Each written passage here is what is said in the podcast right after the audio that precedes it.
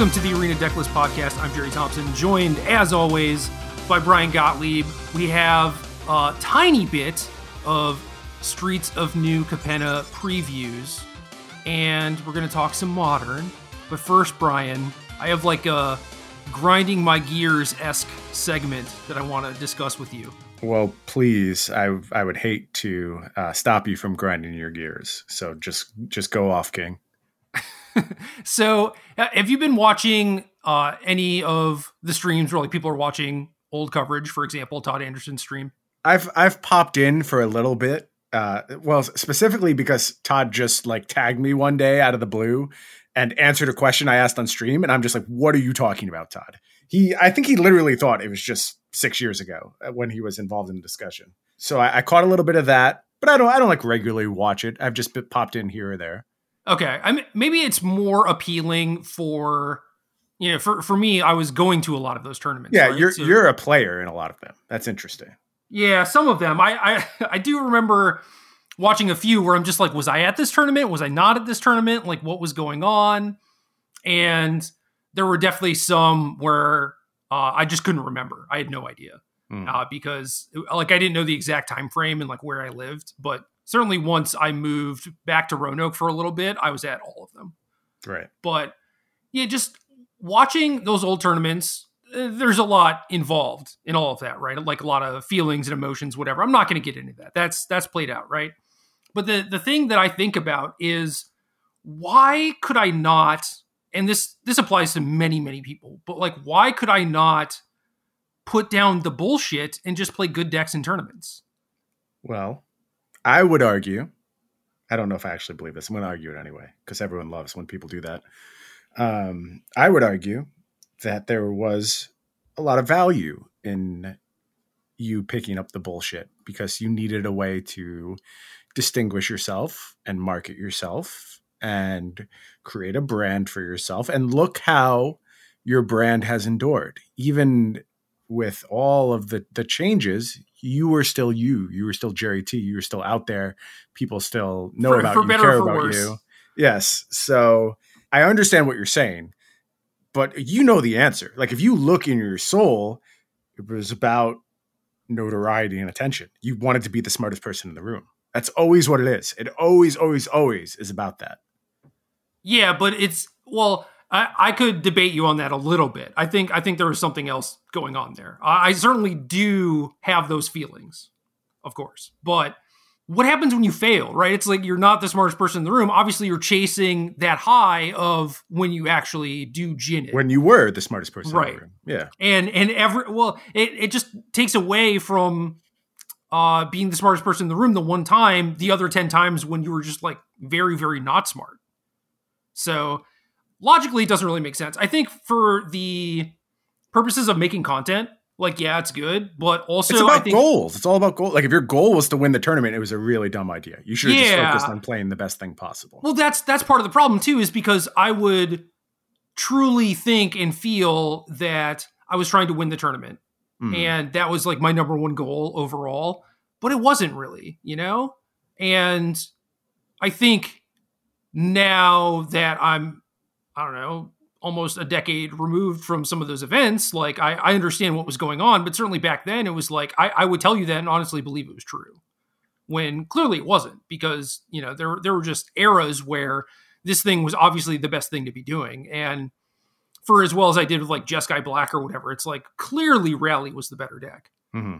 You know, so it's it's just stuff like that. And I, I think back on my career a lot where there are missed opportunities, and some of them are not as close where it's like it wasn't really clear what deck was the best and like should I have known these things going in with the information I had? Probably not you know? But there are definitely ones where I'm like yo this deck would have been so good that weekend and obviously I should have known that. Or or like I did know it but I just played some bullshit instead. I think there's there's two alternative explanations you can push as to why uh, maybe you didn't make those decisions as often as you should have. First is level of discourse, technology, understanding. Like all of those things. I, I know it feels like it wasn't that long ago, right? How much less could we possibly have known? But that's not the way these games work. Like you just the community collectively understands more over time. There's more experience to draw from. You know, I, I always go back to Ponder as an example, and like Ponder probably not seen as much play as it should have when it was first legal and now Maybe. you That that discussion actually came up on one of Todd's recent streams. Sure, and I think I think that's fair. Like there's there's debate to be had. I I don't think you could say it was played enough. Like you can certainly Right, debate yeah, various spots. Yeah, it's like should you have played it in fairies? It's like right, I, I think that's the one. I I think the the jury's still out on that one. Sure, you know? that's that's fair. But regardless, the card should have been played more. And if it was released now, or really anything close to Ponder, that would inform the decision making process. So things like that change over time. I also think there's some.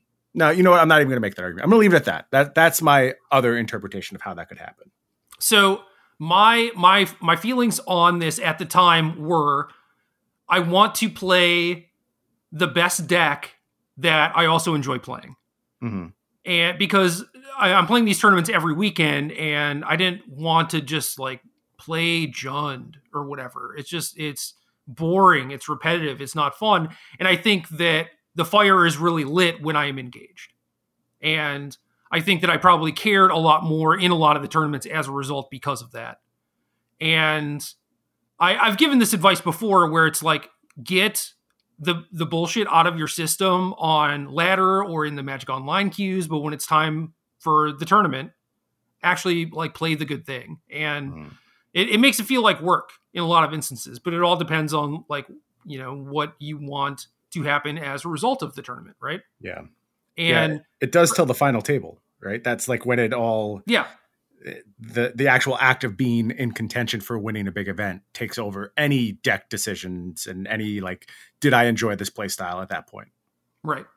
So yeah, I don't know. I think I think back on a lot of these tournaments, and even even with like whatever accolades or like people say about me or whatever, it's just like I, I should have won a lot more, you know, and I should have been trying to win a lot more, and I just wasn't. There there were so many legacy opens, dude, where I just played like random garbage because I just wanted to have fun, Hmm. and I didn't have like many opportunities to play legacy, and it's just like I should have just like played Delver or Miracles or whatever, and like won those tournaments, and then when people are like, "Oh, you know, who's the best SCG tour player?" It's like it's me, obviously. You know, like that would be cool. Yeah, well, next go around, you can feel free to always play the best deck. I can't fault you. You're speaking to someone who, uh, you know, registered Thalia in his Miracles deck at a GP. What? Lost playing for top eight. Oh yeah, yep. Thalia Goddess of the sea. It Oh, Thassa, Thassa. Thassa. I'm sorry. I'm sorry. My fault. I was like, Um, Thalia doesn't make any sense. It does. It does not. No, that would be very silly. Thassa got us to the sea. Was what I was thinking of. Th- Thassa's not terrible. I remember some people playing that as like a one of. Yeah, I think it was me. I think it was just me and me talking people into it. And I had like enlightened tutor package and humility. This was like during the sneak and show era. Okay, so well, I think that Enlightened Tutor is just a bad card. Probably true. I, I, And- I'm I'm not here to support my decisions. I'm just saying, like, if I had just played Miracles, which I was playing basically at the start of that Right. deck existing, I was very very good at playing. I probably like top eight that tournament. And Yeah, you know. yeah. So I don't know. But I He- also remember a mirror match where I pulled my second counterbalance to turn on my Thassa and got to kill his Jace the Mind Sculptor. So was it worth it? Maybe it was worth it. yeah, but that could have been a Vendilion Clique that just like killed I'm, him. not, You I'm know. not talking about that. It, I know, had to I be- know. Had to be the Thassa. anyway, I'm just I'm watching these streams and I'm just like, you know, damn it, why just every every year that is like not now. I'm just like I was so much less smart than I am now and made poor decisions and they're not life altering decisions or anything, but it's like why was younger me uh, you know, not as smart as current me? And it's like, well, clearly that's the answer, but still. Yes, that is unfortunately the way life works, and you can't go back and do those things over. So uh, just take solace in the fact that you can recognize that younger you was a crappier person. If you didn't have that experience and and that knowledge, you would just have been stagnant all this time. Isn't it And- wild that some people get crappier as they get older? it, it is wild. that blows my mind. I I hope I'm avoiding that myself. There, but there are like I think my general arc is one of redemption and being better, but also there's discrete elements of fuck it all in there, like that's just Yeah. totally woven in. No, I feel you. But I, I think the net is still I turn out a better person, It's just you run out of patience for some things as as you near the climax of your life. So I totally understand that. So yeah, just folks, when you're when you're making decisions, uh, especially like what deck to play, obviously that there are factors that come into it. It's like you know if you're playing modern, you only own one modern deck or whatever, or you don't want to pay fifty dollars for Goldspan Dragons or whatever the the answer is. I mean, I think that within your means with what you have available to you and what your goals are be honest with yourself. And if you are me and you know you you do desperately want to win the tournaments and you want to like look back and be like i tried my hardest to actually win those tournaments then just do that. Follow through on that. And i think regardless of the outcome i i would have been more pleased with what happened in those events because there there are events where maybe I had a near miss or like I day two and did kind of mediocre or whatever, but I was like, I had the right deck, you know, and I, I made good choices. And that is the thing that makes me happy. And I guess, you know, maybe something different makes other people happy, but that's, that's kind of how I look at it. So that was just my thing. Uh, and certainly like looking back too, there's just like so many other people who are playing decks that were not going to give them the best chance of winning while also kind of doing the same thing as me. But it's like, I don't know why, why are we doing this? I'm I'm now concerned. It's virtually impossible for this to be true. I am I am concerned that you are making a veiled criticism of the Earth Earthlore Starvo deck I posted on our website today for, for Flesh and Blood. That's a good segue. That's a good like segue you, right you there. You secretly have learned, as far as I know, you don't know how to play the game, but you secretly learned it I and do. are evaluating my deck and just trying to trash it right here on the air. I don't know how to play the game, but uh, this is Flesh and Blood, and yes. I I did click on the article and I did read it until it was very clear that none of these words made any sense to me. I said that at the start. Of, it was literally the first no, sentence I, of the article. I, I, know, man, but I'm trying to, you know, be supportive and like read I, the thing and see how it goes, right? But then it just at some point, like my eyes glazed over and I just started sure. skimming because I I can't help it.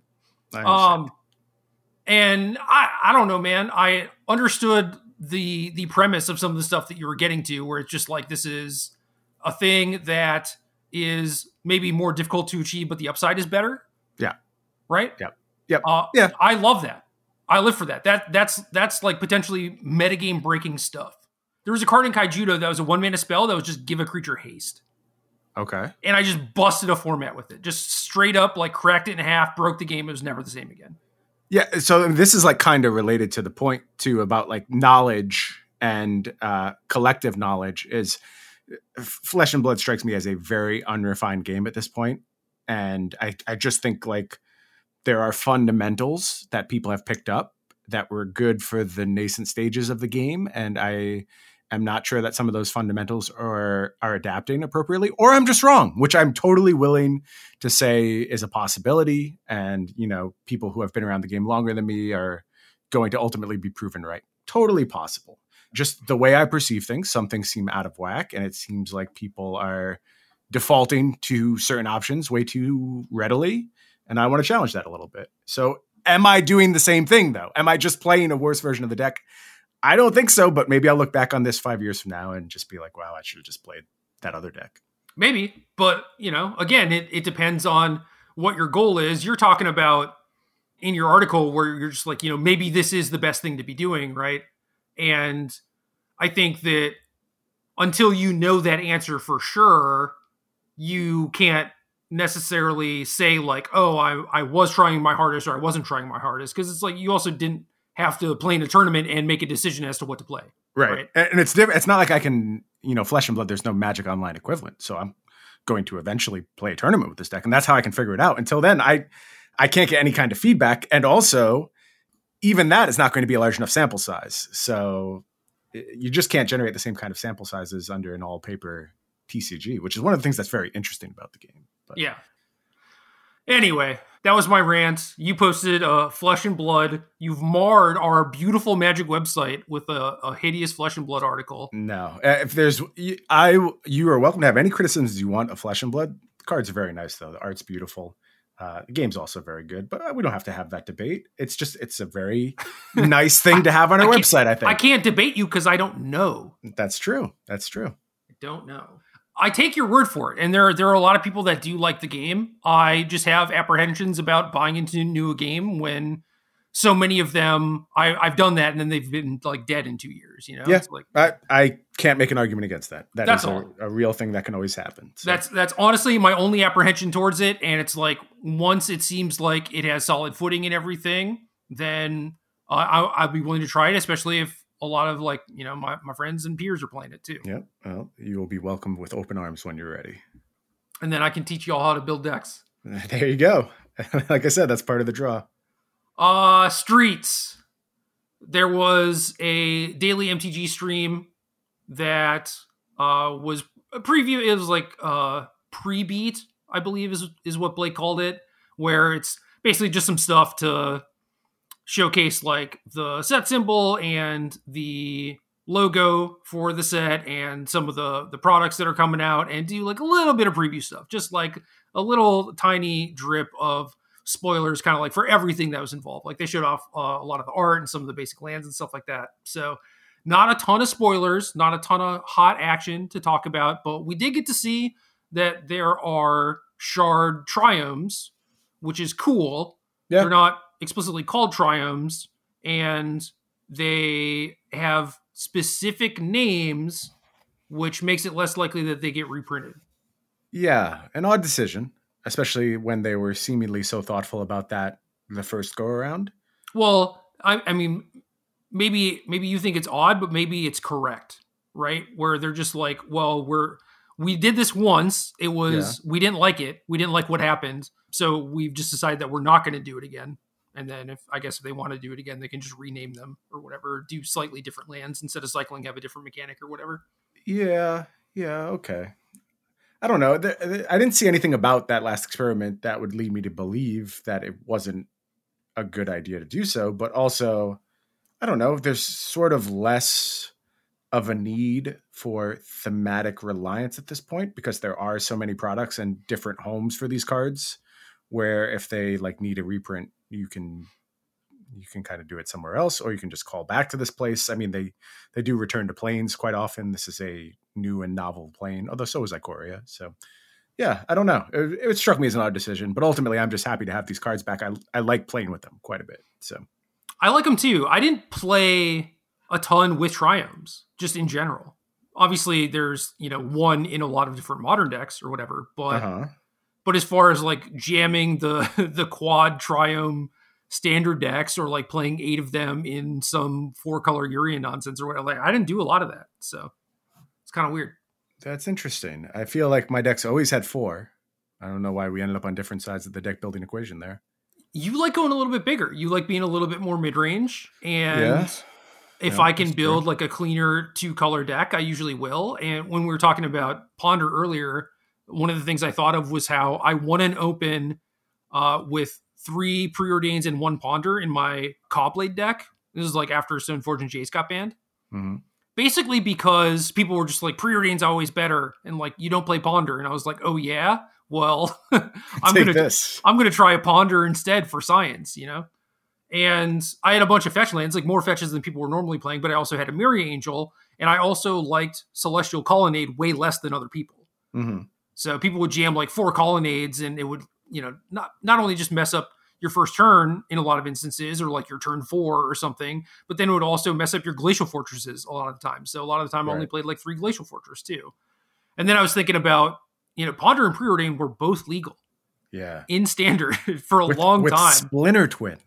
right. Splinter Twin was too. It's, it's just a mind blowing standard to think back on.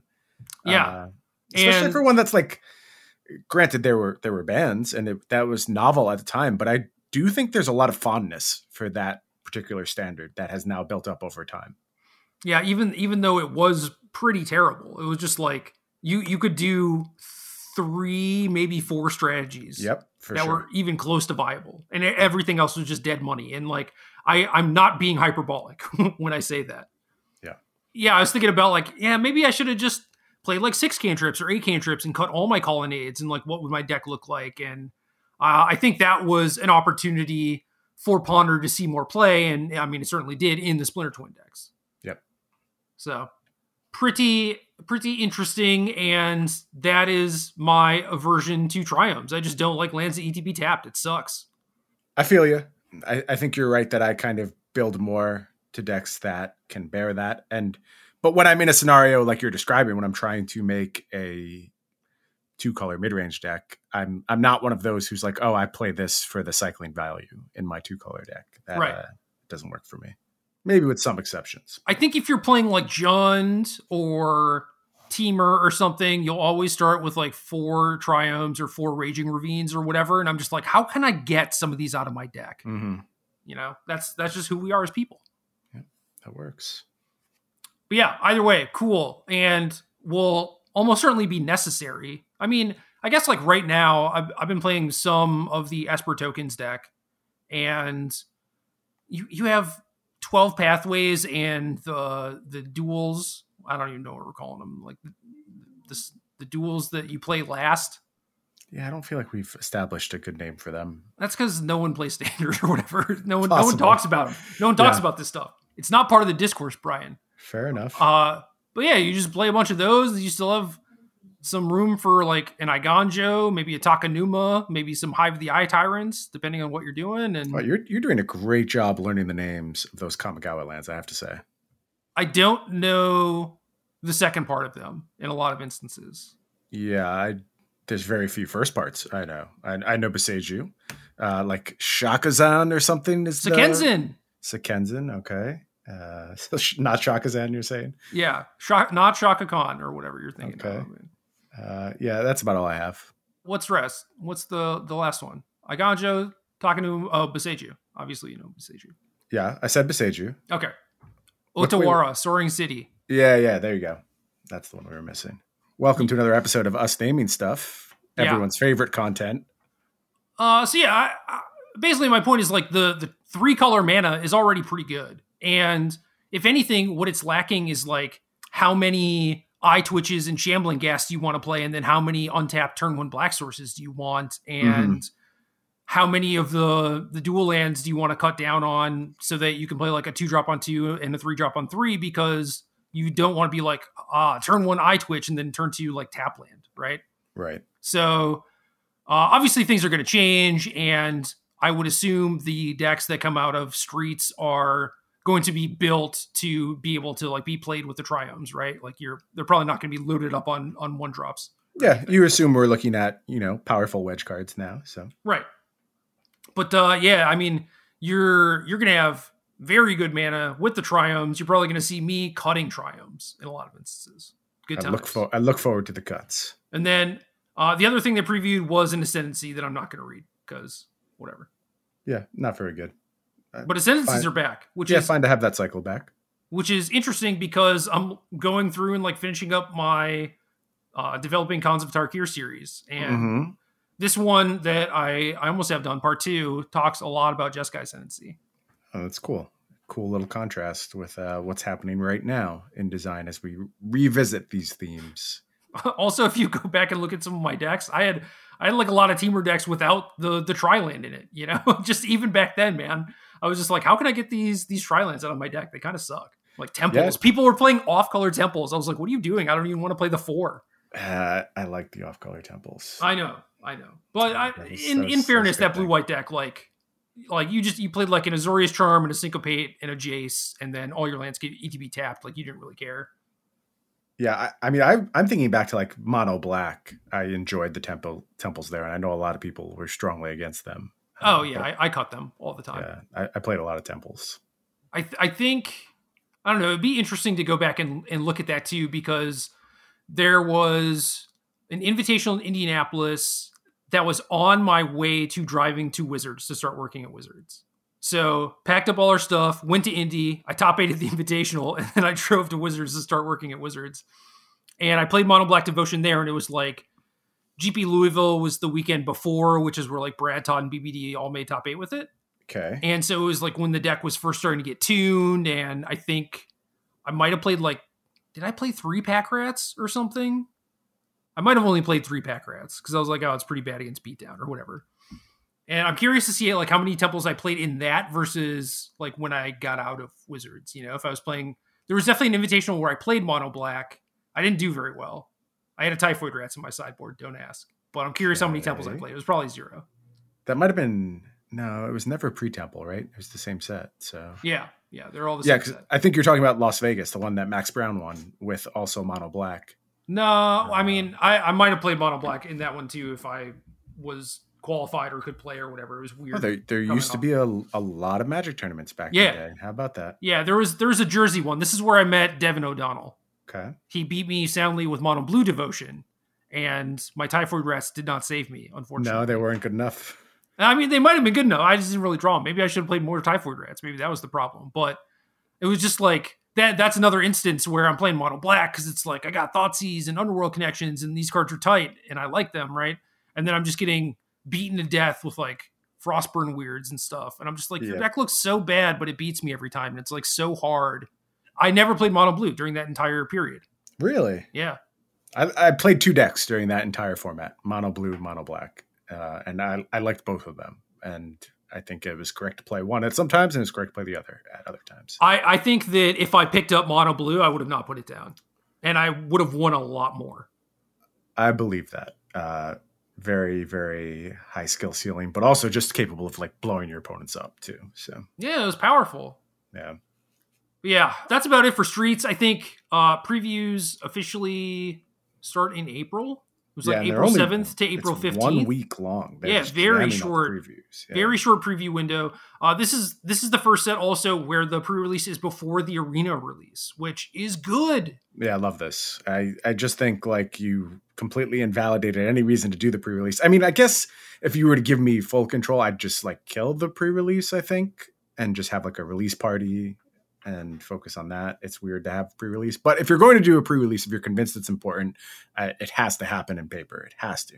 It's hard to convince me to kill pre-releases when there's always so much excitement surrounding them, and it But wouldn't that just get transferred to to the release party? No, because you change the branding, right? It's like you change Pro Tour to Set Championship, and suddenly everyone doesn't care. They did that. Weird. And then they made a billion dollars. Wizards of the Coast had its first billion dollar year. I don't know if you knew that, Gerald. Uh, you told me earlier, but Yeah.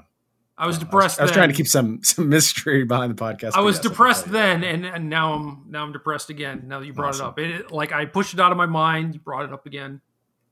Think of think of all the people that like only go to pre-releases, right? They show up out of the woodwork Mhm. to go to pre-releases, or they don't play Magic for like years. They forget about it, and they're like, "Oh, new set pre-release is coming up," and they know what a pre-release is because like the branding is there and it's existed for so long, and they know what they're getting into, and they they know that it's like an onboarding type of event, right? Where it's like you're not required to have like so much knowledge about the game and the format and the cards and everything. Like that needs to exist. That is sacred. Nothing is sacred to these people. First of all, second of all, I just think like the branding of release party expresses many of the same things that the branding of pre-release party. Now, granted, are there a bunch of people who know what one is and would treat the release as different? Sure, but I, mean, again, we're talking about like you're you're you're referring to people who have been around forever, right? That was kind of the argument. And current Magic is so much bigger than the people who have been around forever. There's a reason all this stuff is moved on from and Well- like forgotten about. I, I don't mean been around forever, like has played for 10 years and then quit. It could be like someone who has played in like three pre releases over the course of eight years. Yeah, I, You I just think if you're an average consumer, not super invested in Magic the Gathering, the concept of a pre-release doesn't make really any sense. And like everything else in the world would do a release party except a TCG, where a pre-release has like become sort of a thing. I, I agree. I'm just saying that like now we live in the world we're in, that that brand carries weight. Maybe it's not sacred to Wizards, it is sacred to me. I feel like they should keep it. And I feel like if you get those players who are like they, they hear a set is coming out, they're like, oh, when's the pre-release? And someone's like, oh, they don't do pre-releases anymore, but you can go to a release party. They're like, oh, probably not. Because I, I would automatically assume that they assume that that is going to be a different event. And if you're going to maintain it e- even, I don't know, like I, I guess pre-release, like the whole point of it is like it coming out before the set comes out, right? And you're trying to have like a release party, like come on in, buy all your boxes, play whatever formats, right? Yeah. And I get that. I, I think that if anything, you just keep holding the pre-release, you keep calling it the pre-release, and then you still do it just- on release day. yeah, you just do it on release day. Okay, that I, I am I am in line with that idea. That makes sense to And me. then people are like, why do they call it a pre-release? And it's just like, shut up, no one asked you. You know, like well, just, just no. Here, here's how I would do. Here's how I would answer that. Like if the set came out at uh, it comes out March 4th, so it comes out tomorrow. The pre-release would be tonight from like 8 p.m. to 12 p.m. or something like yeah, that. Yeah, but I still want people to just like roll in after work, pick up their case or whatever, and then go back home. Yeah, you can say the set comes out at March 4th, but you still sell it on the 3rd. But if you're doing the tournament thing, then you're allowed to like sell more of it, right? Because it's the release party, so or the pre-release parties. Yeah, so. whatever. I Okay. mean, we, we Yeah, can figure it out, you know, but Yeah. I dude, yeah, there- with I- our with our keys to the Castle of Antris, this will be the next thing we Oh, tackle. Christ. Um, I I've I've known so many of those people over the years, man, and I've lived in so many different places. Like I I know a lot of people. The, Right. the just pre-releases you're talking about? Well, I just know a lot of people in general, and so many of them like fall under that category where yeah, it's like I can think of a lot of people like that as well. Pre pre release just like is evocative for someone who has like played in one or more than one of them, right? And they know right. exactly what it is, and it's it's just like so strong that it's just like I'm going to a PTQ or FNM or a release party, and it's just like nothing, nothing, nothing. You say like, do you want to come to a pre release with me or whatever? And they're just like, at the very least, they're like, yeah, I'll consider that. That Yeah. that could maybe be good, you know. Okay. Sacred. There there are no sacred cows. This might be one. Let's check back in a year on this. Remind me in one year, uh, listeners. Put a note in your calendar right now. unless unless you're just like I don't care, burn it down. You know, I mean, like it's that- just like when they start changing things, like they they've moved this one right. Like this is in a different time slot than these have been for a while. Then I start th- I start scratching my head like, uh, they're coming. Are they coming for this too? Like, is someone up the chain unhappy with the timing of pre-releases now? And well, that was a bad idea, right? I agree. And agree. I, I, think that that messed with the sacredity. That is definitely not the word, but I'll I'll allow it. Uh, yeah, the the sacredity of Yeah, uh, I'm an English right? major. I can give you a, a one-time pass for that word. I said it twice. Okay, well, the second one didn't count. Okay, good. Because you show up to a pre-release now and you're in that camp of people and people have already played with the cards for four days. And it's like, come on. Yep. You know? We're just here to like have some fun and like read cards and make mistakes and hopefully open like a Adobe foil or whatever. Like, what the hell? It's just messed Convers- up. Conversation kind of makes me want to experience the pre-release again because I'm thinking back to like the ones I did and like them being very good times and enjoying myself. I don't know if I would have the same experience these days. They they were try. good times until I was kind of like maybe not at my height, but like before it. And this is like me, you know, sharking local tournaments. Not like this is kind of like good guy ish Jerry, but like still super spiky and wants to win, right? So it's like Okay. I would I would go to these tournaments to like win a hundred bucks or whatever, and show up to a pre-release to get my twenty bucks worth of equity Yep. and sometimes it was like oh well i need to collect packs to to draft to Yeah, test yeah. for the pro tour or whatever that, so it's like my intentions weren't all like super evil or anything but it was still just like at some point it just dawned on me that like more fun is had like even if i'm in the room more fun is had if i don't play in the tournaments Yep. Yep. I've had the same feelings. and there there have been a couple times since then where it's like I, I'm just going to go and have fun. I have no ulterior motives. I don't care about winning. And like I I went with some folks who fall under the like occasional pre-release crowd or whatever. And you know, you just go to BS and whatever happens happens. And I I think that that was fun. And I can like tone it down when that's the the instance, right? But it's like when I'm fighting for rent money or I need to get packs, like getting packs before for pro Tour. It was a huge deal. It was hard. It was so hard. Yeah, uh, I've I've not played in many pre-releases in the last ten years or so, but definitely when I first started playing Magic, it was just like, you know, my house would have to be on fire for me to miss one, right? Agreed. Yep. So sacred. Anyway, arenadecklist.gg website you can go to. Also, if you just type with inertia and you type .com, that's fine too. You'll get redirected. Started posting some content there. I have some deck of the days. I've not really tweeted about this because I wanted to get sort of like a backlog of content up so that the website didn't look super scarce or whatever. But like this is going to be an ongoing thing, like Brian was talking about. He posted a Flesh and Blood article, uh, presumably just because it was like on your mind, right? Yeah, just something I was working on, and one of the one of the coolest things about being a freelancer now is that uh, I can write a short article. You know, I could I could write a 200 word article if I want to, if I don't feel like writing, I'm not going to write. I'm just going to put stuff up as it occurs to me. And this was something that I was working on for my own personal edification. Uh, I actually tweeted it first, and I was like, Well, "Why am I tweeting this? Why don't I just go ahead and make an article from this?" I saw it, uh, and then I saw yeah. later that the tweet was deleted, and I was like, well, "Oh also, no!" The other thing was I was very sleepy when I was doing it, and then I like went back. I I don't know why I don't proofread my tweets before I send them. I, I proofread them after I send them, and it was I, just I like, do that too yeah, it was sloppily written, and I was just like, "This, is, I look like an idiot," so I just deleted it and then wrote an article instead. Yeah, so there's that stuff. We have tier lists for standard and modern that are currently up, and we're planning on updating them basically every week. But yeah, I think standard. I'm just going to always do it every week. There's there'll always be something modern. Uh, I'm going to basically adapt as the format, you know, suggests I should. Right, and that it doesn't happen all that often. I mean, we we've obviously seen like a lot of shifts in metagames uh, since MH2 came out because things are still kind of getting solidified, but I think that they're pretty well solidified now. I would agree with that. Yep. Uh, although there are some tournaments coming up, so maybe maybe things can change. And there's always like some weird stuff that happens in the challenges, and that influences how how and what like people play on Magic Online in the coming weeks and everything. So like there are things that happen. It's just like the good stuff is good in a lot of instances.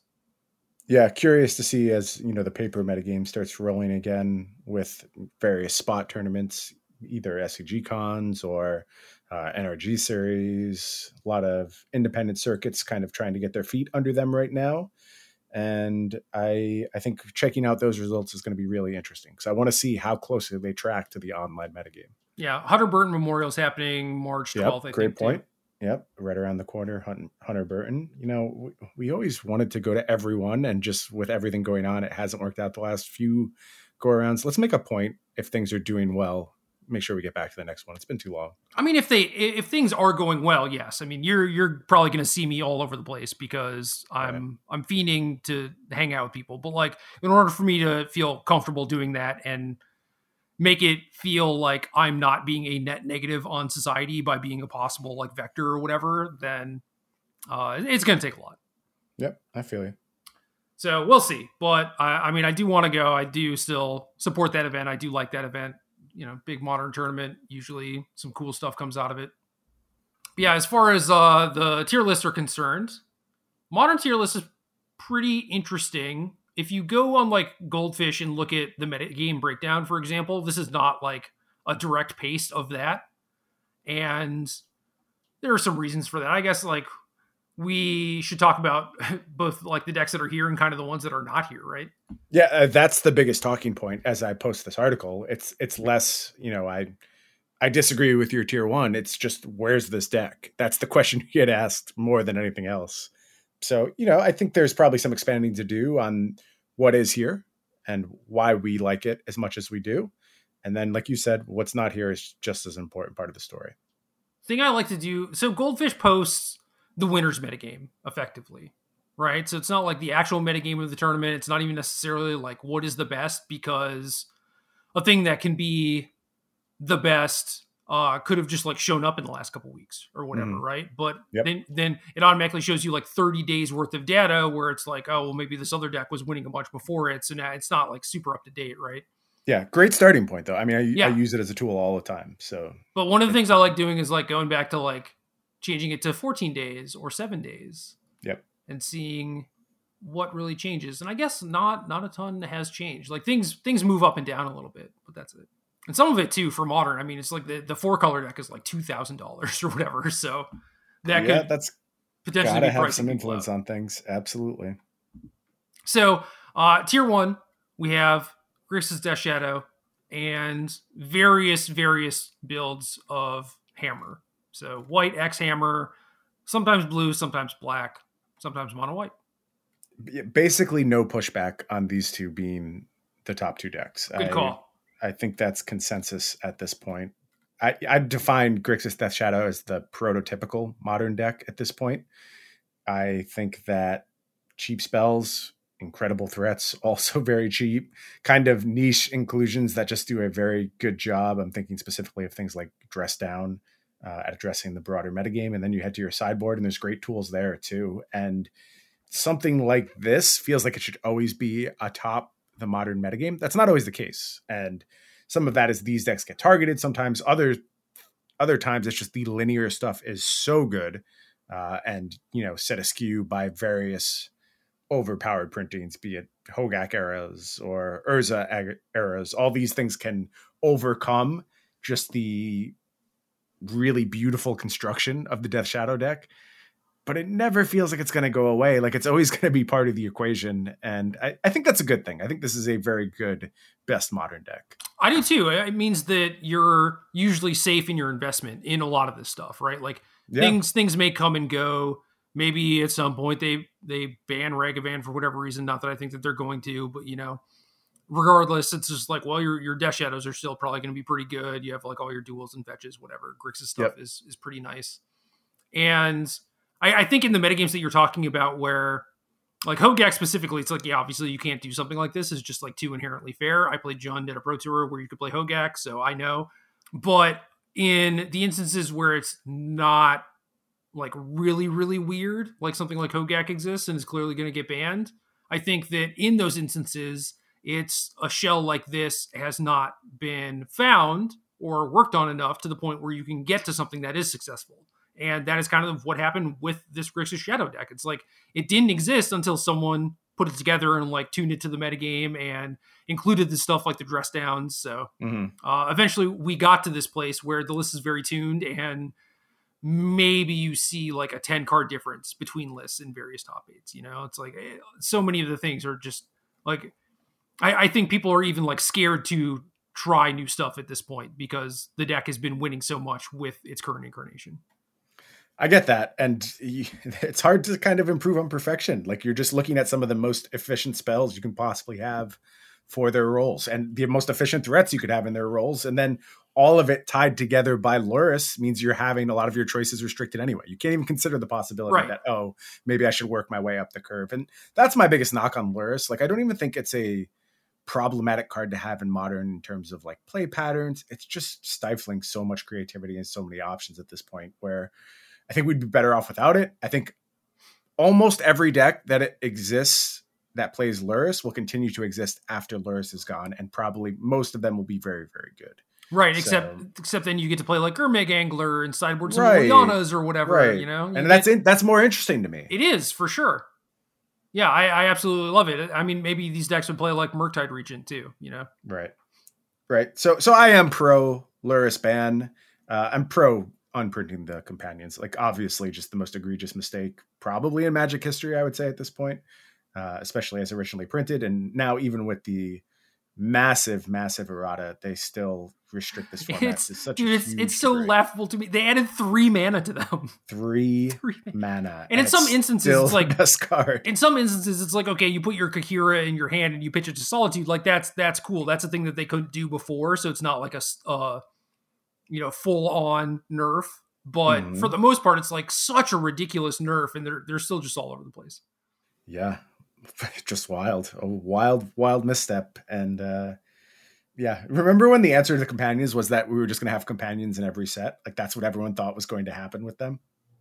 I I would be fine with that versus well, versus like you know Lurrus Yorion everywhere. Right. Well, that was the only if companions exist, that's the only thing that makes sense, right? Is they have to exist yeah. forever and be a huge part of the game, and that was obviously not the intended application. So, I mean, maybe it was, maybe it was like every year or something, but I probably not anymore. so, yeah, I don't think so. Anyway, yeah, delete Lurrus from existence. It's fine. Yep. Also, in our second best deck, obviously Hammer Time, and you mentioned the various builds of this deck is is there one that catches your eye right now that you're particularly fond of? This is one of the decks where I'm just like I look at it and it looks kind of inefficient and playing some cards that you don't really want to be playing and like they they all serve a purpose. They'll have a role, right? Yeah. But at the same time, it's just like I, I feel like Hammer specifically is the type of deck where if you do figure out the right build, figure out a way to make it like a little bit smoother or whatever, it's just like it, it it's going to be so good, you know? Yeah, well, it's already at the top of our tier list, so it's not doing bad for itself. I know but... that that's why it's scary. Granted, it's an artifact deck, right? So it is very easy to figure out what sort of stuff you're supposed to point at it to fight.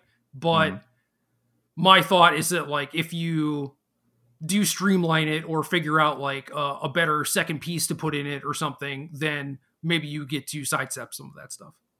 Yeah, that's a that's a very good reason to keep exploring. You know, recent evolutions, things like the reality chip. It's it's so interesting to me. I'm I'm not even sure it's like offering a useful new angle, but there's no question it just changes the way the deck can play and the type of situations it can play through.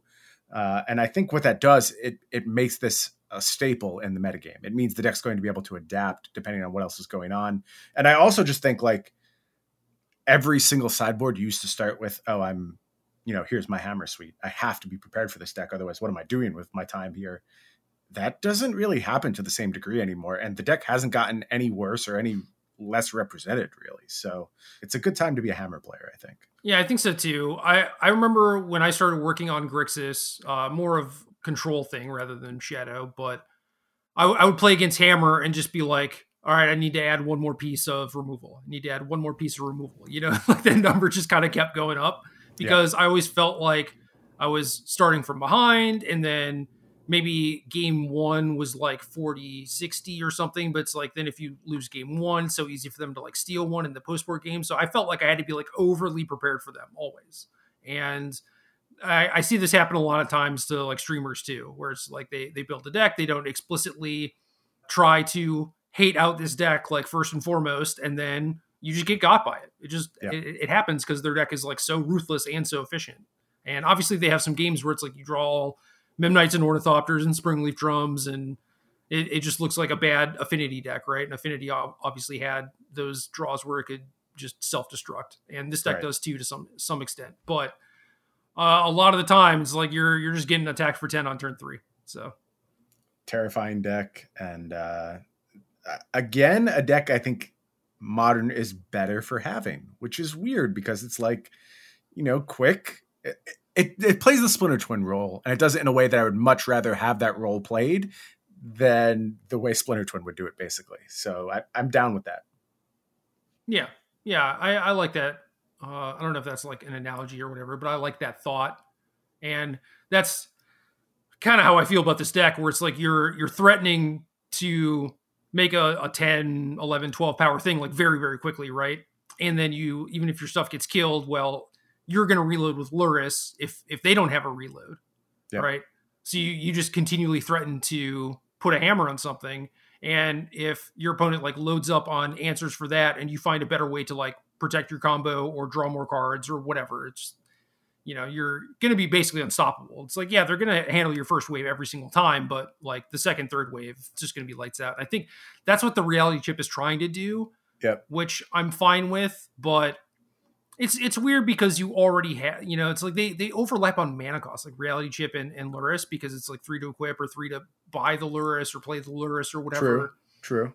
And I would like to find something that doesn't directly compete with this thing that you already have access to.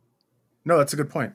It almost feels like they're getting ahead of the Lurrus band by exploring these, yeah, uh, you know, reality chip builds. And uh, again, I think like if Lurrus is eventually banned, interesting things happen with this deck too. Like you get to consider more of an equipment suite, and like Stoneforge Mystic becomes a little bit better in that scenario. And so I've I've seen lists that I have too. Don't play Lurrus, so yep. they can play like a sword and a cauldron or whatever. And it's like, yeah, yep. it's better in X Y Z metagames, you know. I buy it, and I, I think it's more interesting too. So uh, another good case for No More Companions. How about a third case for No More Companions as we round out the rest of the tier list, Gerald? Uh, okay. I was looking to see if we did have more tier one decks. Did you change my tier list at all? No, no. This is there's there's three tier one decks. Okay. Yeah, I didn't know if I put the four color deck in tier one or not. I couldn't remember. But yeah, the, the I, I, would have put it there if you didn't. I, I okay. think this is a tier one deck. I I could see it in one five, but yeah, I, I'm not upset that I put it in tier one. So four color mid range. Uh, this deck is hard to explain it's like Wrenn and Six Teferi Omnath is kind of the core, and I suppose Solitude. And then you have Yorion, so you're trying to play some amount of things to do with your Yorion. So you have Abundant Growth. Uh, most lists are playing Spreading Seas. Expressive Iteration is kind of weird in a deck that is very clunky but is still just one of the best cards possible. So you just Yep. play it. And then some lists were like, well, we need some counter magic, so we're gonna play like Dovin's Veto, or maybe we'll play like a counter spell. Now they're just playing four counter spells, and it's like Just it's, jamming. it's Yep. not that easy to cast. it, it's not, but also it's good as the game goes long.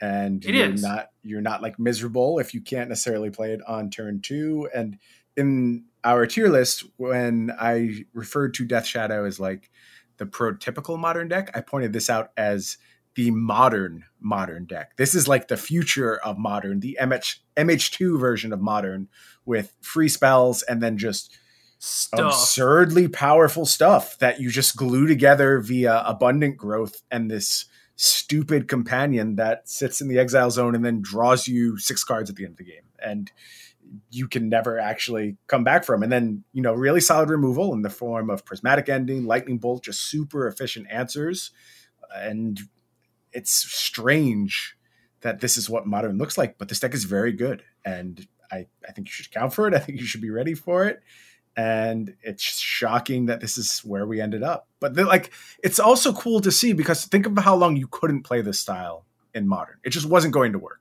You could pretend like Azorius Control was a real deck. It wasn't the vast majority of the time. Uh, you know, Jund had moments where it was good, but they were mostly moments where it was it had to be overpowered. Playing fair has not been a thing through the vast majority of modern's history. It's been about finding linear approaches.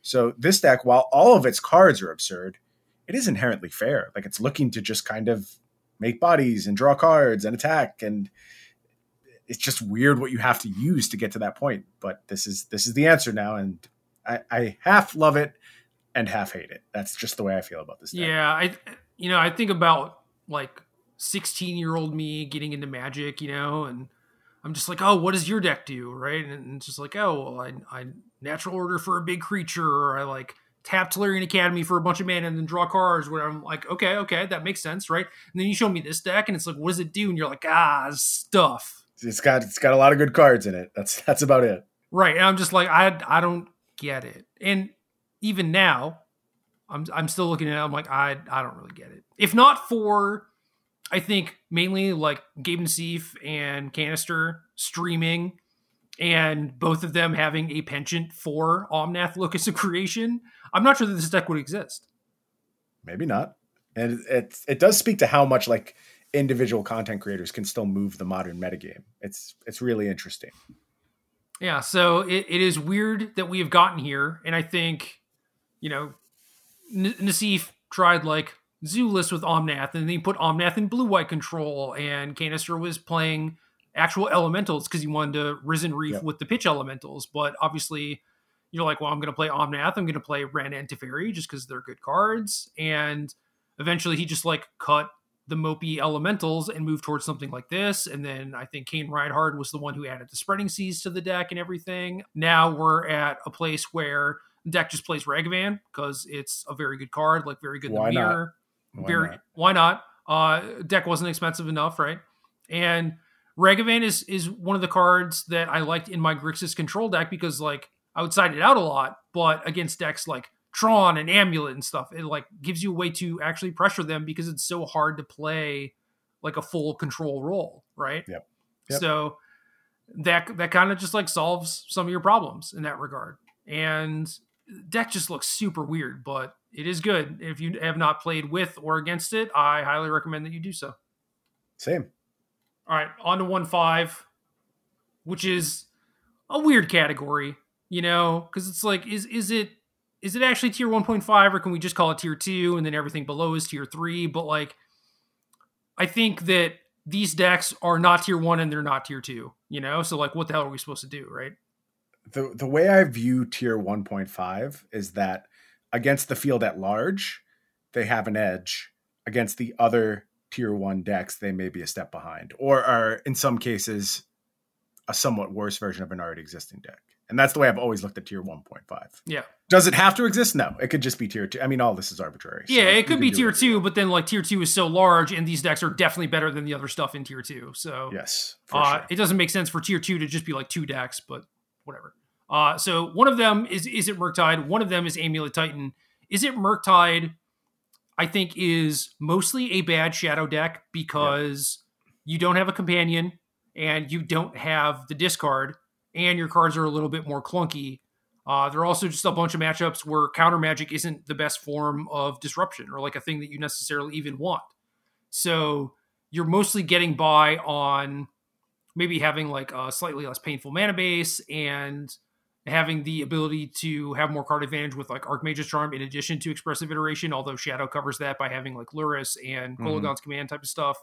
Uh, but you play Murktide Regent, right? And this is one of the things that has been bothering the, me the most about Modern is that everyone is just like, I jam Prismatic Ending over everything, and I jam uh, like Fatal Push and Lightning Bolt mm-hmm. over everything, and they just like don't have enough ways to kill Murktide Regent, which is what I, I think is propping this deck up.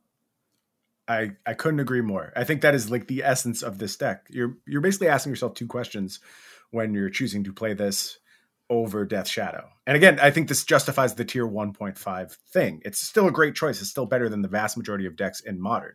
But to play it over Death Shadow, you have to say, I want counter magic more than like hard counter magic more than I want black disruption.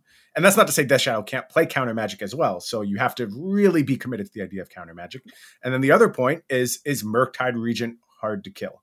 I think the answer to that question is yes right now. Murktide Regent is very hard to kill and super sticky threat. Love that part of the deck. The problem is I don't think counter magic is where I want to be. I like the proactivity of Death Shadow a little bit more and the way it uses its mana. So ultimately lean towards Death Shadow. But you're exactly right. It's all about the sizing of Murktide Regent and how well it dodges the commonly played removal in the format. And Shadow has Drown in the Loch, So it's true. You're you're specifically saying like I need counterspell to tar- to target seven mana cards or whatever. Yeah, uh, I was I was just thinking about like Lurrus again making it less interesting because then you would be squeezed between like do I play Gurmag Angler and uh, it's so it's so strange how much creativity is squeezed out of uh, the format by its linearity. But but yeah, you're right. Drown Drown in the Loch very ready to answer this problem. So yeah, and I, I think Murktide is better if there was a matchup where you just wanted a bunch of counter magic, or if you knew that your opponents couldn't kill Murktide. And I I would not bank on my opponents not being able to kill Murktide because like realistically they should just be like playing more terminates or even like path to exile but people just refuse to and they just keep losing the card i don't get it but even in the matchups where maybe you think you want counter magic more, it's like Amulet has a bunch of Cavern of Souls and True. The the combo decks are just like cascade decks a lot of the time, so the discard is completely fine there. Although you know, Leyline of Sanctity is like good against you out of Living End, whereas it doesn't do anything here. But I, I just think that like the discard is usually even just better than the counter magic. So we are on the same page, Gerald. Yeah. Uh, other tier 1.5 deck, Amulet. Amulet is very good, very scary. Another deck that at various times I think people should have been more prepared for, and they weren't, which is probably why it did so well. And now it's like everyone else's decks, I think, are getting better. And Amulet mm. has also found a very good list and a very good shell. And it's just like everyone else's decks are better, so they don't need to uh, try and hate on it as much but they still could afford to have you know some more hate cards for this matchup. Yeah, Amulet of Titan, Amulet Titan has picked up uh, some new inclusions over the past couple set. Cultivator Colossus is a big one. The other one now is Boseiju, of course. So these these are big ads. Like they they are good for the deck, but the the core has been so solid for so long, and the deck does just kind of like do the thing it wants to do, and it keeps getting these upgrades, but they are marginal doesn't feel like quite the right word. It, they're not changing the way the gate the deck operates. Right. Like you could do all the things that this deck did before. It's just maybe you do it a little bit more consistently now, or you have a, a secondary option or a good tertiary option. All those things are being added into the deck, but it's still the same thing at its core. Where other decks feel like they're making like fundamental leaps forward. Yeah, Boseiju slightly changes things, although for things that don't typically matter right now, like in the case of Blood Moon, for example. Mm-hmm. And Cultivator Colossus is just like, well, I am slightly more threat dense, and if I have enough Cavern Souls, I will just never lose to a control deck, which is awesome. That's cool. Yeah. And you don't have to play filler cards like Explorer anymore. You know, it's like you have enough of the good stuff going on, and you're game plan is very consistent. You have Saga as a backup plan and consistency for finding Amulet and everything. Your sideboard cards are pretty solid. So unless there is something that actually like speeds the deck up or allows it to do something very very different, this is kind of like the final form that I would expect of it. Yeah, I, and I think it's a fine final form and uh, just good enough for tier 1.5. Yeah, yeah, it's it's very good, but it's still just like, well, I would probably prefer to register something else for a tournament. You know, like right. if I'm going to consistently be doing something on like turn two, turn three, it should be like hammer or shadow, not this. Yeah, I mean, if you know you invested in one foil deck and that's kind of what you're stuck with, though, like I guess it's going to be amulet again. Yes, uh, for the Brian's out there, that is true. Yep. So tier two, Azorius Control, Boros. Although I'm pretty sure I put Burn on here and you did Prowess. I, I did. Uh, I, I like Prowess better. I didn't know if you were like tied to the idea of a specific Burn archetype or if uh, you had a little bit more flexibility and you were like thinking of both of them. For my money, I think Prowess is the better deck out of the two. Do you disagree? I do. Okay. Uh, I, th- I think Prowess is good, but definitely gets hated on by a lot of the same stuff that like Shadow and uh, Hammer would. And Burn's main draw for me is the fact that so much of what the format is about doesn't interact with them very well. It's like, yeah, you kill my creatures, but then I will just burn you out, and there's no way for you to really stop me because like no one's really playing life gain. Whereas if you stabilize against this deck, uh, you're probably not going to get burned out. Yeah, I think this deck has picked up a lot of reach though, in terms of like just good card draw engines. Like now having both Light Up the Stage and Reckless Impulse means you have multiple draw twos. So you still have your Lurrus, Mishra's Bauble stuff going on. It, it's tough to run this deck out of cards. And it's tough to run them out of cards, but I mean that's just like a different way of trying to like you're trying to ignore their removal spells by like drawing more creatures, right? Mm-hmm. But I think the better plan for modern as a whole is just, just drawing burn spells. spells. And I, I think this is a fine plan. Don't get me wrong; it's not bad. It's just and like this this deck also has been doing pretty well lately. You know. It, yeah. So here's my question for you: If if you have you have burn in this slot in your eyes, so you don't think prowess is a tier two worthy deck? You would have it like below the, all the other decks here. Tier two point five. okay, tier two point five. I can live with that. It, eh, prowess is a a good deck in a vacuum. It it's kind of like amulet, but worse, where you now have all the pieces for what you would want for this sort of deck. Like you don't have to do weirdo Stormwing entity stuff anymore to have like a mm-hmm. cohesive prowess deck. It's like you have all the one drops, you have all the card drawers, you have all the like burn and things to trigger prowess and everything. But it's just like that compared to what the rest of modern is doing is not a good game plan. How about sideboarding? Like I, I think this deck sideboards pretty well for what it is, and that's that would be another big draw of it to me. Like you never quite go full control, full mid range, but you can be disruptive, like sneakily disruptive. I yeah, think. no, I I agree with that. And if you're doing that, then just play Shadow. Sure. Like so many of these cards, I would rather just have like Thoughtseize instead of you know. I would always rather have a Thoughtseize. Yeah, I, I still stand by the opinion that this is a better deck than the Boros Burn deck. Your argument doesn't strike me as off base though. And if I didn't have Boros Burn here, it would also be tier 2.5 for me. Okay. So I kind of looked at this slot as encompassing both, and then I just chose one list. I think my concession when I next update the list, I'll just add Boros Burn to the same spot. And then no, I mean that'll be our compromise. It's all semantics, you know. It's like this is not down to a science. It's just like Look, that, that's what we're here for. Semantics. We literally host a podcast. I don't know if semantics didn't exist, neither would we. Yeah, so. that's fair. Uh, we certainly wouldn't be able to talk for over an hour. Right. I think regardless, these decks are good in certain metagames, right? Mm-hmm. And that's kind of why they're in tier two. It's like you can you could jam this deck whatever Boros deck on on Magic Online for a year straight in varying metagames to varying degrees of success, but it, it, would always be solid success. Yep. And I think where you see your win rate spike would just be at different times. Sure. But I would not necessarily take either of these deck to any single tournament, you know. Yeah, when it comes to modern, I've always been a tier 1, tier 1.5 type guy. Although I look at the next deck on our uh, tier 2 list and this this is a deck I considered taking to a tournament fairly recently. So Golgari Yawgmoth. Yeah. It's good, kind of like kind of like Amulet. This is nearing its final form until it gets like a very specific print. People have done good work to tune it. Grist has added a lot. Ignoble Hierarch has added a decent amount. Boseiju's kind of cool. People are figuring out like how to sideboard and everything, yep. but it's still just it, it is stuck in doing what it does. I think it's the best creature combo deck. Something has to occupy that slot, and creature combo uh, is going to exploit certain metagames. And I think I think Heliod's making a comeback though. Okay, interesting. With the addition of Grist, I think this deck mostly just has a leg up on that deck. Is there a reason why you think Heliod is well positioned right now?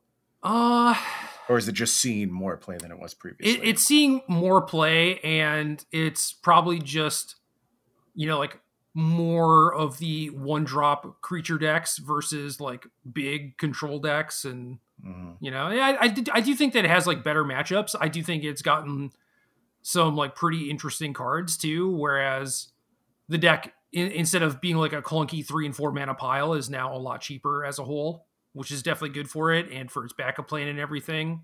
Yeah. Uh, it's still hell to play on Magic Online, so it's difficult to say. Yeah, that's that's a good point. Difficult to say like how how big it would actually be in a real life tournament where people were under the impression that it was good, for example. But we're in the world we're in, you know. Yeah, that's a. I mean, like I said, I'm I'm fascinated to see how paper metagames change what we think of modern because it certainly got to shake things up a little bit. So, uh, next up we have Jund Saga, also with Lurrus, of course. This is basically Grixis Shadow, but kind of worse. But worse, yep. Tarmogoyf used to be my jam. Just does not do it for me anymore. Let me. I, I just want to read what, how, what I wrote about this deck because I wanted to name someone very specific. I want to see if you can come up with who I was thinking of, and uh, they certainly are good natured enough that I could have named them, and we'll see if you can pick out who it's supposed to be. So what I wrote was maybe Jund Saga Lurrus is just a far worse version of a top tier deck like Grixis Shadow. It doesn't matter. Idiot Boomers, aka me. Uh, I wanted to name someone else there, but I put myself in the spotlight.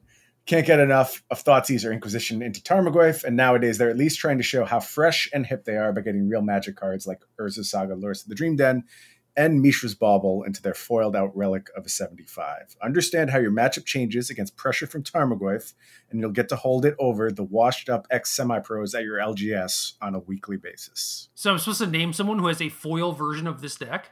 Uh, it doesn't. I mean, like that's the the Jund guy thing is that like the deck is always foil. Whoever yes. plays it, yeah, yeah. I had someone in mind while I was writing this, besides myself, because I also fall into this category. But I do too, although I'd like to think that I moved past it after playing Jund at a Pro Tour. Okay. I probably haven't. Let's be real. But yeah, uh, I don't know who you're talking about now. Okay, I was gonna I was gonna name Snook. I'm sorry. Snook. Oh yeah, Snook's a good one. Yeah, he's he's a Jund guy. I can't blame him. I love this stuff. I, I love playing Jund decks. It's worse Grixis Death Shadow though, in so many ways. I do the same stuff, but just with Grixis, you know, and like yeah, yeah. Granted, I think that that was maybe part of the reason for like the shadow resurgence was that like the control Grixis decks were doing so well, and then people were just like, I hate not attacking. And then they just jammed some creatures into it. just couldn't take it anymore. It yeah. ruined it. Yeah. But uh, I mean, there are also people working on like Shadow independently, like before that happened. So who knows? Whatever. Yeah, Jund's basically worst version of Shadow. I mean, if you're gonna if you want to play like a big threat, Tarmogoyf just isn't it. Two mana is so much, and you don't get very much. And mm-hmm. Tarmogoyf. That's wild to say, but I agree 100%. Tarmogoyf used to be so good at being a brick wall. And now even against like the prowess creatures, like they just run right through it, or like DRC yeah. flies over it. You know, like it, I guess it does block Ragavan, but like you know, so would Shadow or your own Ragavan, anything. You know? Anything blocks Ragavan. That's not that's not Ragavan's strength. It has many strengths, but uh surviving combat, not one of them. Yeah. So I, I don't really like this. Uh Saga is good. This is a good version of Jund, kind of similar to everything else. It's like this is just what it is capable of doing at its peak efficacy, and that is just not where I want to be. With you. Uh, Belcher, March of Reckless Joy in this Belcher list. Love to yep. see it. Yep. Kind of called that for Storm, but it makes sense here. So that's dope. I think this deck is good. I do too. I think this is the perfect deck to actually round out tier two because it doesn't see anywhere near the amount of play it probably should. I think that's because it's like not going to be a particularly good time playing it most of the time and you know you kind of feel like you're leaving your tournament up to chance. Although th- this isn't like Legacy Belcher, it's a very different scenario, and there is more play to it. But you are giving up some degree of agency, and people don't like to do that. So you don't see as much Belcher as you should. But there's always got to be something in modern, which is just like the balls to the wall hyperlinear combo. Neoform occupied this space for a very long time. Neoform sort of does it better, but like not. Like it, it's it's better at just being the completely blow you out of the water turn one deck for sure. But Belcher is more consistent, and you want to tone it down just a little bit and get to a place where Belcher is your representative of that archetype. So one of the things I want this tier list to be is like you're going to a tournament, you can look at this and choose your deck from it and that's totally fine. Uh, you know, you choose anything from the top tier, I think you'll be served well. But also, if for whatever reason you're not going to do this, if you're going to have a good time, you don't care about winning the tournament, you want to be semi-competitive. I want this to be something you can refer to to say, what do I need to account for? What I what do I need to prepare for?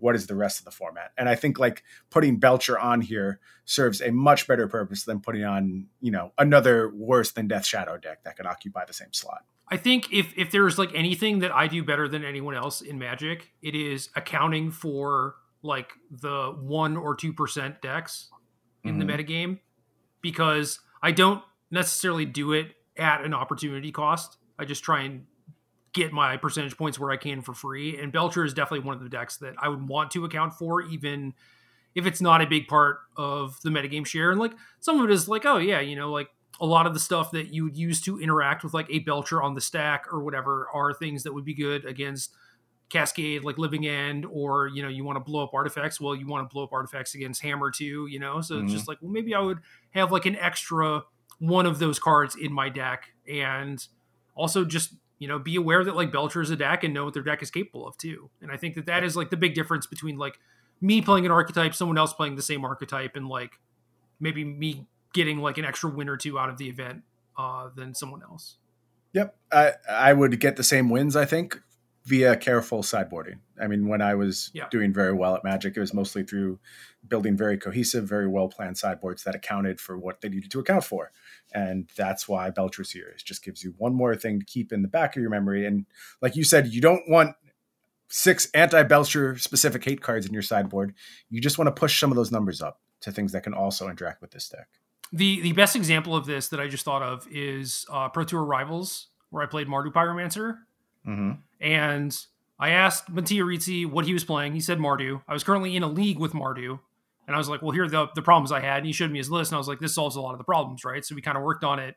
We're talking about our sideboard, and I was like, "I want to play two wear and tears," and he's like, "Wear and tear? Why? What for? What matchup?" And he's, you know, like I think we pulled up Goldfish and we're like going down the list of the, the top decks, right? And it's just like, wh- which one of these decks do you want wear and tear for? I was like, dude, I, like modern, modern's wide open. You know, it's weird, right? Yep. And I I played against Ad Nauseam playing for top eight. And it's like Leyline of Sanctity, Lotus Bloom type of stuff, right? And it's just like right. modern is a weird format. People are not only going to play the top tier. And like this was also modern, where it's like Tron's good and humans are good, but like not by much, right?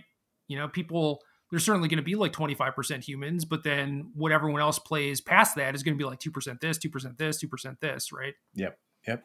I, I, I think that he told me like he lost to like Leyline of the Void, rest in peace, like all, all the stuff, right? And I was just like, yeah, I, I played against those and I just killed them with my, my wear tears. And I got to play against Ad Nauseam for top eight and like killed their Phyrexian Unlife. So, yep.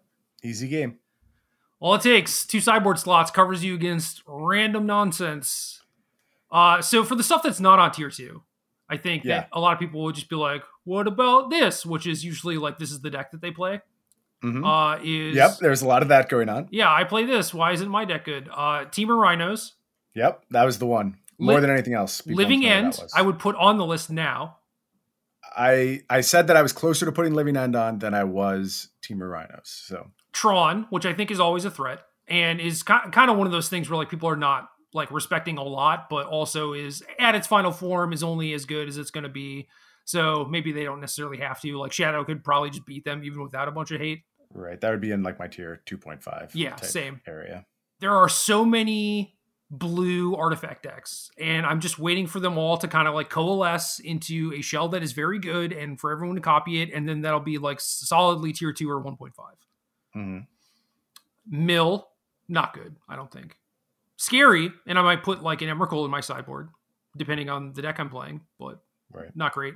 Dredge, again, kind of scary. Usually, you see some graveyard hate in people's sideboards. Uh, in Shadow, they'll play like Nihil Spellbomb for the mirror. If you're worried about Living End, which is now like a Magic Online thing that you do need to worry about, maybe you play Soul Guide Lantern instead because they're going to leyline you. Uh, Yeah. But regardless, like you're playing some amount of graveyard hate for Dredge, and I would I would be the person that's just like, oh, there are no graveyard decks. I guess I'm playing, you know, two Soul Guide Lanterns or whatever. Uh, what else? What else do you think is like two five tier three or like Uh, people are mad? No, you did you did a good job running it out there. Living End is my next deck up. Like that would be my next thing to have on the list. I have never really been in love with rhinos. I just think like It's you know we took it's got the Tarmogoyf problem.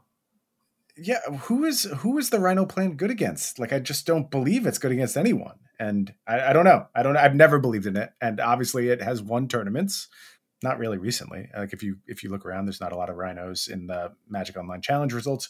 Again i, I i'll track it as we get back to paper play. I want to see what happens there uh how represented is in that field but never a deck that's impressed me so just one of those things that we made the tier list and neither one of us likes the deck very much so that's not going to make it. In terms of what's missing, I I like this tier list. I think it's a good representation of the top of the format. I think this is the most useful thing I can present to someone. Uh, if, if it was just utility, I think there's enough people making the Rhinos mistake that you can make a case that it's supposed to be on this tier list because you should be aware of it and accounting for it. But that's that's the whole thing. You don't have to account for it. Like do your thing, and your thing can compete with rhinos in the vast majority of instances. And if you account for it, then you're just miles ahead. Yeah, So- like like Hammer, who cares, right? Yep. You just try and do your thing. It's going to beat theirs.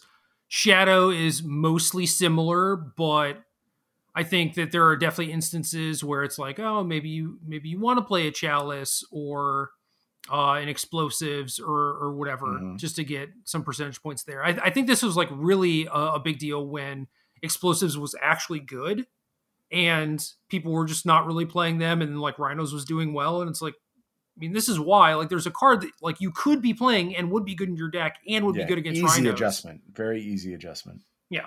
So, uh, things like that. Uh, consider that modern is a very, very large format, and you know people do have narrow deck selection a lot of the time because of like preferences or card availability or whatever, and you can run into anything at any time. And if you can account for those things kind of for free, you will be pretty well served for it. And I, I kind of think that's what the the four color uh Uri Index are doing now, where it's like, well, they have some reg events, they have some counter spells, and like they're accounting for not just the top tier, right? It's like, well, now they have game if they actually play against Tron, for example. Right, right, yeah, just getting broader and broader in their their play base, and uh, that's modern in a nutshell, right? A- account for everything, be proactive, be quasi linear, or just play absurd spells, and that's how you get ahead. Account for as much as you possibly can. And Good life advice. yeah, but part of that involves being linear to some degree, or at least like proactive. And I think that that is what Shadow's doing best. Can I tell you, good show this week. Significantly less miserable than the last few shows. I will say I, I enjoyed this quite a bit. Uh, not that I like didn't enjoy doing the past few shows. I always enjoyed doing the show. Just in a, a bad mood about Magic, but doing these tier lists these last couple weeks, both these formats are really good. Standard's really good. Uh, modern is excellent, and you know uh, you gotta you gotta start turning the corner somewhere. Obviously, many of my problems with Magic have nothing to do with how good various decks are Right. Same. but it was it was still nice to get into this and and find some really nice surprises and uh just see generally healthy meta meta games so good to see good job wizards thumbs up I enjoy mean- that billion dollars I mean, you quote unquote earned it. Uh modern modern does have some problems though. You know, like don't don't gloss over that. But like despite those problems, it's it's still very fun, enjoyable, whatever.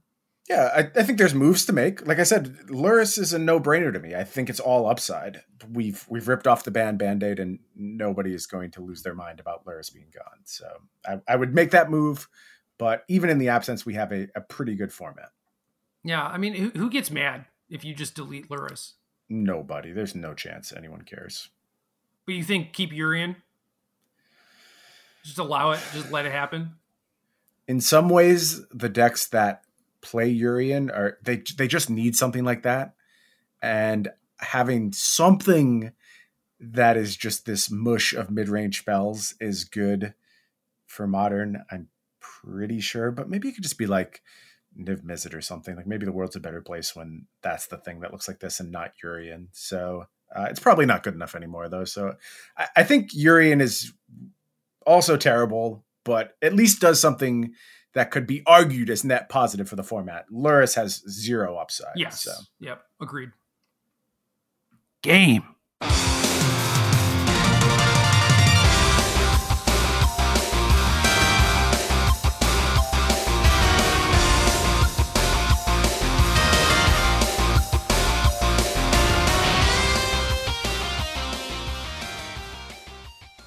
Good luck.